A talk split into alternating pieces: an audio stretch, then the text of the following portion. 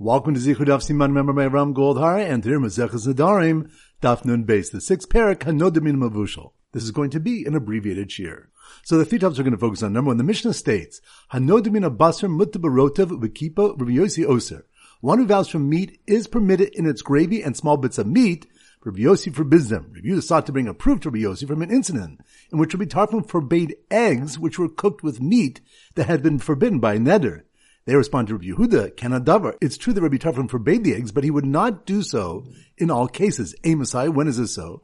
Bizman Shiomer buses lie. Only when he says, this meat is forbidden to me.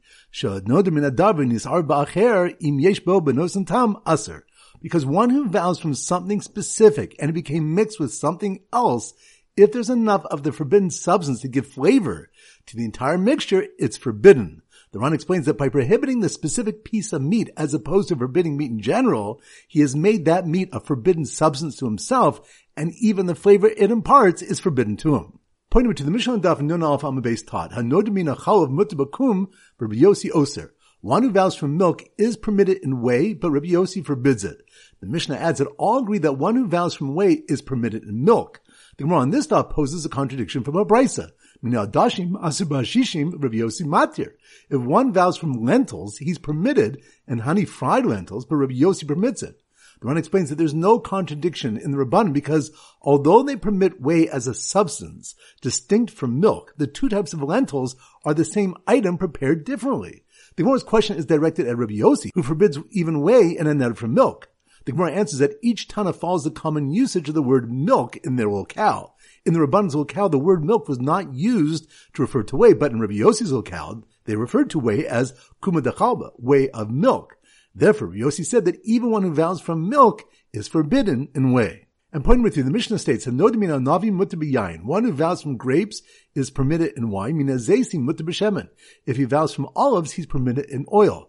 Amr konam zaysim anavim elo tolam. But if he said, "Konam these olives or grapes regarding my tasting," Asbehen ubiyotzmehen. He is forbidden in them and what comes out of them, meaning oil and wine. The Gemara inquires which of the two phrases used in the neder of the Mishnah prohibits even its juices.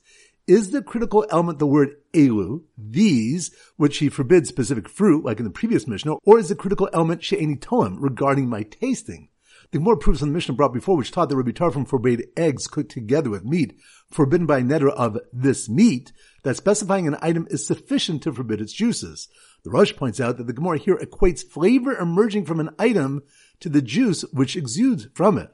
The Gemara concedes that specifying forbids even its juices, but asks if the term regarding my tasting might also forbid juices. So once again, the three points are number one, the next Mishnah states, Hanodamina basr mutter barotev ubekipa Rav oser. One who vows for meat is permitted in its gravy and small bits of meat, but Rabbi Yossi forbids them. Rabbi sought to bring a proof to Rabbi Yossi from an incident in which Rabbi Tarfon forbade eggs which were cooked with meat that had been forbidden by Neder. They respond to Rabbi Yehuda, Kanadavar. It's true that Rabbi Tarfon forbade the eggs, but he would not do so in all cases. Amosai, when is this so? Bizman Shiomer buses it lie. Only when he says, this meat is forbidden to me. Because one who vows from something specific and it became mixed with something else, if there's enough of the forbidden substance to give flavor to the entire mixture, it's forbidden. The Ran explains that by prohibiting the specific piece of meat as opposed to forbidding meat in general, he has made that meat a forbidden substance to himself, and even the flavor it imparts is forbidden to him. Pointing to the Mishnah Daf Nun Alf Amabase taught, Hanodamina Chalav Mutabakum Rabbi Yossi Oser. One who vows from milk is permitted in whey, but Rabbi Yossi forbids it. The Mishnah adds that all agree that one who vows from whey is permitted in milk. The Gemara on this daf poses a contradiction from a brisa. If one vows from lentils, he's permitted, and honey fried lentils, but Rabbi Yossi permits it. The Ran explains that there's no contradiction in the Rabban because although they permit whey as a substance distinct from milk, the two types of lentils are the same item prepared differently. The Gemara's question is directed at Rabbi Yossi, who forbids even whey and a net from milk. The Gemara answers that each Tana follows the common usage of the word milk in their locale. In the Rabban's locale, the word milk was not used to refer to whey, but in Rabbi Yossi's locale, they referred to whey as kuma dechalba, whey of milk. Therefore, Yossi said that even one who vows from milk is forbidden in whey. And pointing with you, the Mishnah states, "Hanodimina navi yain." One who vows from grapes is permitted in wine. Mina zaysim mutter If he vows from olives, he's permitted in oil.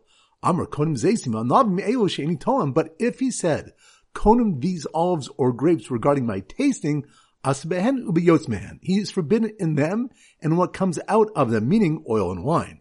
The Gemara inquires which of the two phrases used in the neder of the Mishnah prohibits even its juices. Is the critical element the word elu, these, which he forbids specific fruit, like in the previous Mishnah, or is the critical element she'eni toim, regarding my tasting? The Gemara proofs on the Mishnah brought before, which taught that Rabbi Tarfon forbade eggs cooked together with meat, forbidden by neder of this meat, that specifying an item is sufficient to forbid its juices. The Rosh points out that the Gemara here equates flavor emerging from an item to the juice which exudes from it. The Gemara concedes that specifying forbids even its juices, but asks if the term regarding my tasting might also forbid juices. Alright, so now we go to our Siman Daf Nun beis, and our standard Siman is a newbie to Yiddishkeit, a newcomer to Yiddishkeit, a newbie to Yiddishkeit. So here goes.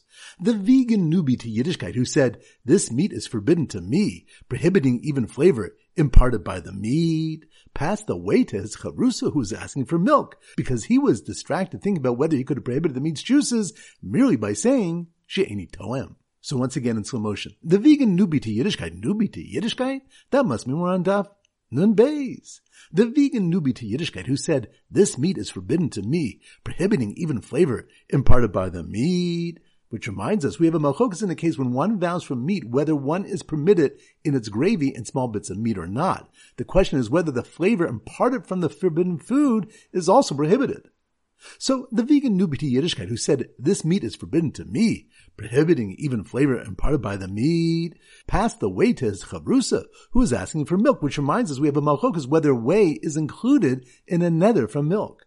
So the vegan Nubiti Yiddishkeit who said, this meat is forbidden to me, prohibiting even flavor imparted by the meat, passed the way to his chavrusa who was asking for milk, because he was distracted thinking about whether he could have prohibited the meat's juices merely by saying, She'eni toem, which reminds us, if one said, Konam zesim va'anavim elu, she'eni toem, konam these olives or grapes regarding my tasting, asbehen he is forbidden to them and in what comes out from them, meaning the oil and the wine. The Gemara inquires about which of the two phrases used in the neder of the Mishnah prohibits even its juices. Is the critical element the word elu, these, with which he forbids specific fruit, or is the critical element she'eni toem, regarding my tasting? So once again, the vegan newbie to Yiddishkeit who said, this meat is forbidden to me, prohibiting even flavor imparted by the meat, passed the way to his chavrusa, who was asking for milk, because he was distracted thinking about whether he could have prohibited the meat's juices merely by saying, She'eni Toem. Alright, so that concludes today's shiur. This is Rabbi Avram Goldham Zichru wishing you a great day and great learning.